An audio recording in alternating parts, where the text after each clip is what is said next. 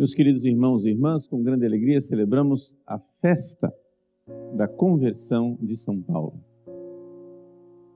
E como é costume na liturgia romana, queremos sempre também recordar São Pedro. Não se celebra São Pedro sem São Paulo e nem São Paulo sem São Pedro. O que significa celebrar a conversão de São Paulo? Bom, em primeiro lugar, estamos aqui, ouvimos na primeira leitura, a narrativa de um acontecimento que mudou a história do planeta. Aquele acontecimento na via de Damasco não mudou somente a história de Paulo. Isso mudou a história do planeta, porque sem a conversão de São Paulo, a evangelização e a implantação da igreja na Europa não teria sido a mesma. São Paulo, com a sua, as suas viagens missionárias, com o seu estilo apostólico, com a sua santidade, com as cartas que ele escreveu, certamente é, sem dúvida alguma, um homem que mudou a história do planeta.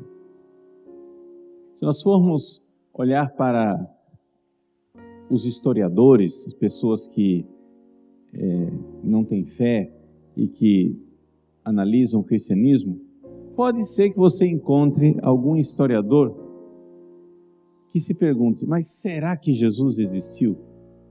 Será que Jesus não foi uma invenção dos cristãos? Mas diante da certeza de São Paulo, as dúvidas a respeito de Jesus desaparecem. Por quê? Porque não há dúvida nenhuma de que existiu esta pessoa chamada São Paulo.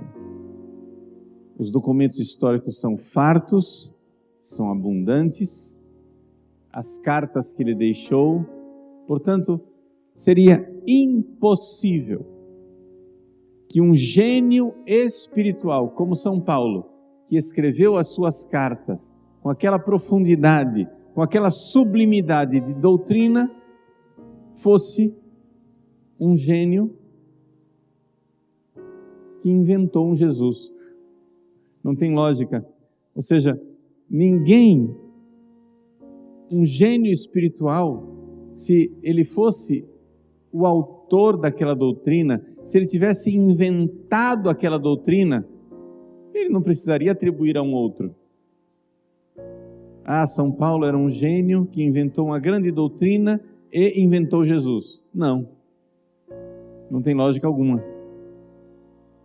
São Paulo que mostra sua grandeza, sua sabedoria nas suas cartas e sua santidade na sua vida, diz: Eu não sou nada, existe alguém que é maior do que eu, é Jesus. E é esse Jesus que ele encontra na via de Damasco. É isso que nós estamos celebrando hoje, esse acontecimento. Um acontecimento histórico testemunhado por outras pessoas. São Paulo tinha recebido cartas dos chefes dos judeus para aprisionar os cristãos em Damasco. A nossa iconografia gosta de pintar São Paulo entrando em Damasco montado num cavalo. A narrativa dos Atos Apóstolos não fala de cavalo. Pode ser muito bem que ele estivesse sentado num cavalo, mas simplesmente diz que São Paulo, se aproximando de Damasco, caiu no chão. Se ele caiu do chão simplesmente porque estava andando ou se caiu do cavalo para o chão, não se sabe, né? Mas o fato inequívoco é que ele ouviu uma voz e viu uma luz. A luz só ele viu, mas a voz as outras testemunhas ouviram. São Paulo narra a sua conversão três vezes nos Atos dos Apóstolos. Cada dessas, desses relatos tem um pequeno detalhe diferente. O fato é que Jesus é aquele que fala com ele e ele não sabe que é Jesus. No terceiro relato da conversão de São Paulo, Jesus diz uma frase. Uma frase que pouca gente se recorda, porque nos outros dois relatos não está lá. Jesus diz assim: Saulo, Saulo, é duro para ti recalcitrar contra o aguilhão. Então eu ouvi isso, precisa traduzir, né? É português, mas precisa entender o que é, isso. Recalcitrar contra o aguilhão. Primeiro vamos entender o que é, é aguilhão. Existe uma coisa chamada carro de boi. Quando a carroça é puxada por um cavalo, o cavalo, que é um animal mais sensível, ele se move a partir do chicote. Às vezes só o estalar do chicote, não precisa nem bater no cavalo. Somente o estalar do chicote já faz o cavalo andar. Mas o boi é um animal mais lerdo, mais pesado, mais insensível. Você pode tentar fazer com que o boi se mova puxando o carro de boi com chicote, mas não vai adiantar, porque aquilo não faz nem cócegas no boi. Então, as pessoas que entendem de boi descobriram dois lugares sensíveis no boi, onde eles podem fazer o boi, né, dominar o boi. Primeiro é o nariz, né, que é que faz o boi ficar quieto. Se passa uma argola no nariz do boi, e aí você vai e amarra o boi pela argola. Ele fica quietinho. Não sai do lugar, porque aquilo dói. Mas, o que faz com que ele ande é umas partes sensíveis que ele tem aqui atrás da orelha. Então, o condutor do carro do boi ele tem uma espécie de lança, é um aguilhão. Um aguilhão, uma agulha grande, né? Uma lança. E com aquela, com aquele aguilhão, o condutor do carro do boi cutuca, estimula o boi aqui atrás da orelha, que é um lugar sensível. Então, uma pequena ferroada, uma pequena cutucada, e o boi, sentindo aquela dor, ele então anda. Mas pode acontecer que haja um boi rebelde. E o boi rebelde recalcitra contra o aguilhão. O boi dócil, você cutuca com o aguilhão, ele caminha e puxa o carro de boi. Mas o boi rebelde ele dá cabeçadas. Recalcitrar quer dizer espernear, né? No caso aqui, ele cabeceia, ele dá cabeçadas contra o aguilhão. E o que acontece? Quando ele bate a cabeça contra o aguilhão, para se defender, o aguilhão entra mais fundo. Aí sim que ele sai ferido. Assim, aí sim que ele sai prejudicado. Então você entendeu, explicamos o português. O que quer dizer recalcitrar contra o aguilhão? Quer dizer que é um boi rebelde que, cutucado por aquela lança, dá cabeçadas e a lança entra mais fundo. Ou seja, a rebeldia faz com que ele saia mais prejudicado ainda. Jesus,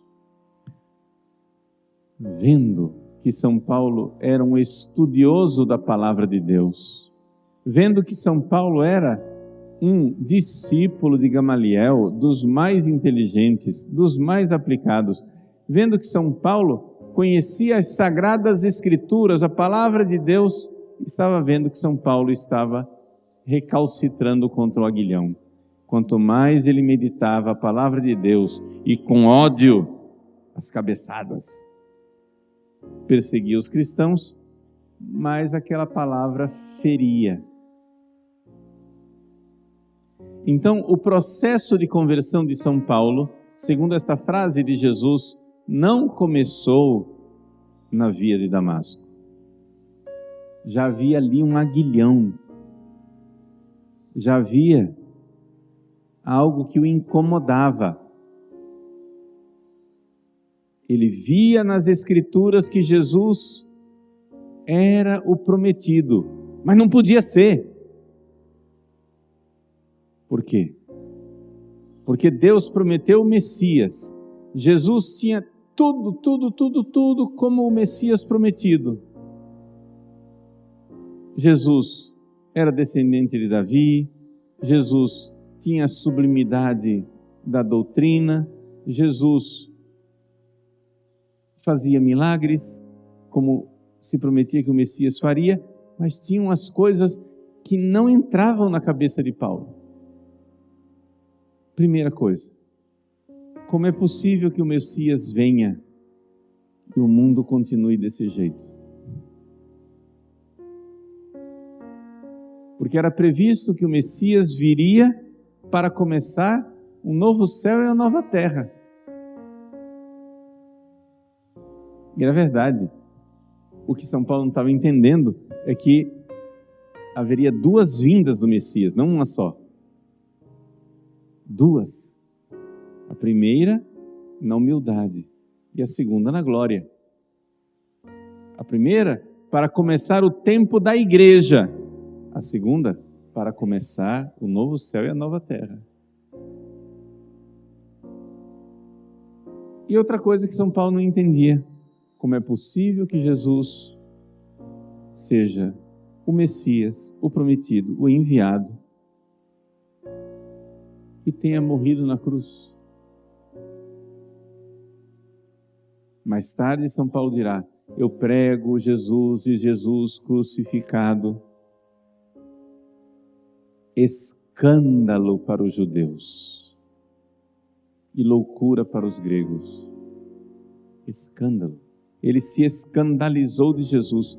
Como é que ele podia ser de Deus e morrer a morte de um pecador? Desculpem a palavra, a morte de um desgraçado. E mais ainda, Outra coisa que escandalizava São Paulo, que Jesus, se ele era o Messias, se ele era um homem piedoso, como era possível que ele se fizesse Deus?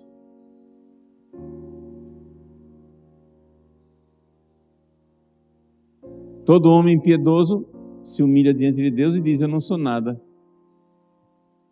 Jesus diz: Eu e o Pai somos um.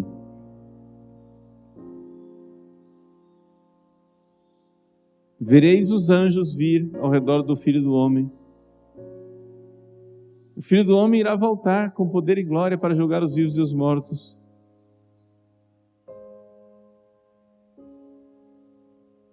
O meu reino não é desse mundo. São Paulo então se escandalizava com Jesus. A palavra de Deus apontava que Jesus é o Messias, mas coisas não encaixavam na cabeça de São Paulo. Então São Paulo chegou à conclusão: Jesus, se ele não é o Cristo, ele só pode ser um anticristo. Se Jesus não é o Cristo, ele só pode ser algo profundamente demoníaco e terrível. Se Jesus não é o Cristo, ele só pode ser o próprio Satanás que veio para desviar as pessoas. E com zelo, Saulo respirava ódio contra os cristãos e queria prendê-los, realizando a profecia que o próprio Jesus tinha feito. Jesus disse: As pessoas irão prender vocês, irão matar vocês achando que estão agradando a Deus.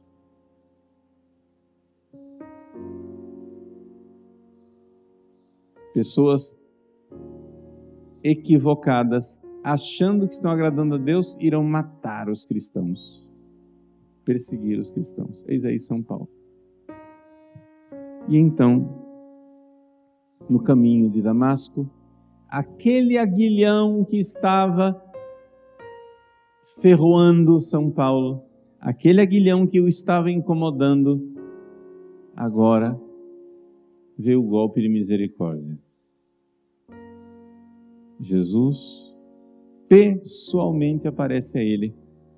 Pessoalmente, sim. São Paulo relata na carta aos Coríntios, primeira carta aos Coríntios, é o relato mais antigo da ressurreição de Jesus. São Paulo fala que Jesus apareceu aos apóstolos, depois apareceu a Cefas, depois apareceu né, é, a uma multidão, e finalmente apareceu a mim como a um abortivo. Nos relatos da conversão de São Paulo, no caminho de Damasco, se fala de uma luz. Mas São Paulo, na primeira carta aos Coríntios, explica: não foi só uma luz, foi uma pessoa, foi o ressuscitado, foi Jesus. Saulo, Saulo, por que me persegues? E ele, com toda a honestidade de quem buscava a verdade, vendo aquele homem majestoso e ressuscitado, ele que nunca tinha visto Jesus nos seus dias aqui na terra, olha para aquela figura luminosa e pergunta: Quem és tu, Senhor? para que eu te persiga. Eu sou Jesus. Este encontro, este encontro libertador, que colocou Paulo numa situação de salvação, mas ao mesmo tempo de grande constrangimento. E agora? Eu descobri que o caminho é Jesus. Eu descobri que o caminho é a igreja. Eu descobri sim a igreja porque estes homens e mulheres que eu estou jogando na prisão, Jesus está dizendo para mim no caminho de Damasco: os cristãos são membros do meu corpo. Quando Saulo persegue um cristão aqui na terra, Jesus lá no céu diz: tu me persegues. Saulo jogava na prisão os que seguiam o caminho de Cristo. Mas Jesus diz: não é a esses pobres homens e mulheres que tu jogas na prisão, é a mim. Saulo vê, encontra o Cristo e encontra a igreja no mesmo acontecimento, mas ali vem o drama de Saulo. E agora, como eu faço para entrar na igreja? Já que todos eles me odeiam.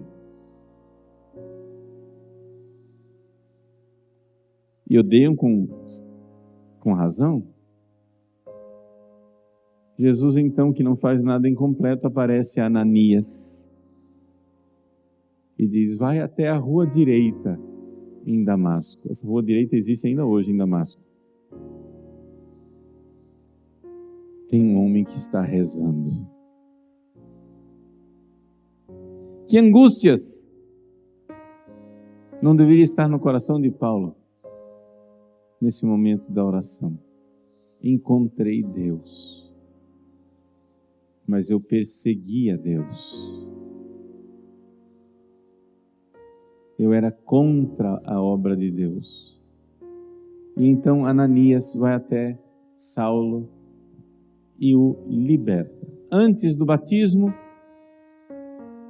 São Paulo recebe uma espécie de exorcismo de suas angústias. São as escamas que lhes caem dos olhos e ele finalmente enxerga.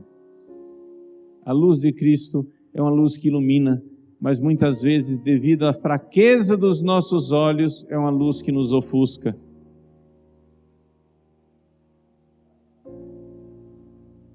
a luz ofuscou Paulo e agora ele enxerga finalmente. Foi batizado, foi batizado e então, coisa que pouca gente sabe, dali para frente, São Paulo quis viver uma vida monástica uma vida de oração, uma vida mística, uma vida com Cristo. E ele foi, conforme ele diz na carta aos Gálatas, para o deserto da Arábia. Ele não sabe exatamente onde, onde era esse deserto da Arábia. Não é necessariamente na península da Arábia. Indicação genérica. E ali ele ficou, no deserto, rezando com Cristo. A vida de Paulo não começou como uma vida de apóstolo, começou com a vida de íntimo seguimento de Jesus na oração. Tudo isso faz parte da conversão de São Paulo. Já estava convertido, mas tinha vida íntima. E é provavelmente destes tempos que vem aqueles relatos de Paulo de que ele foi levado, não sabe se no corpo ou fora dele, até o terceiro céu.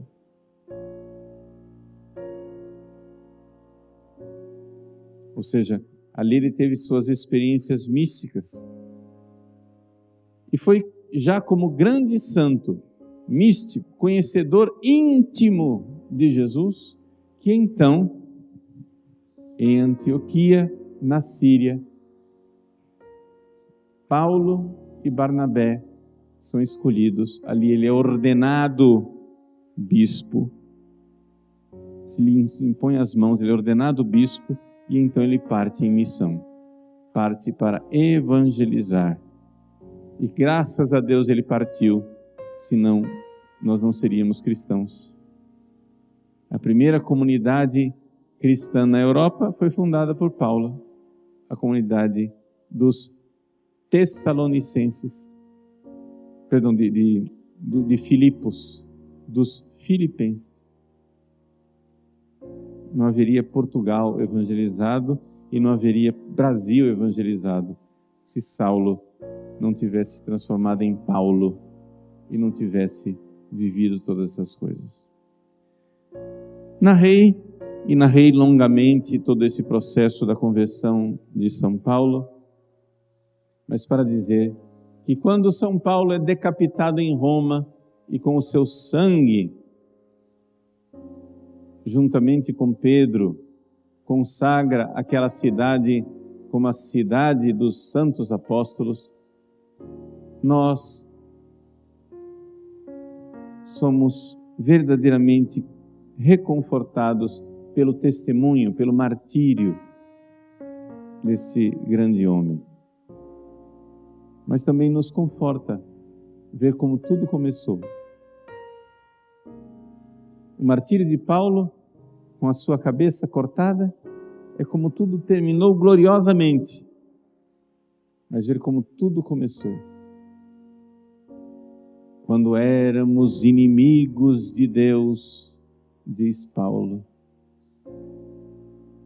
E como essa palavra inimigo de Deus devia falar fundo no seu coração. Quando éramos inimigos de Deus, Deus nos deu o seu Filho. Quanto mais não nos dará tudo aquilo que nós precisamos, agora que somos seus amigos. Paulo, amigo de Deus, que fez de nós amigos desse grande Senhor, Jesus.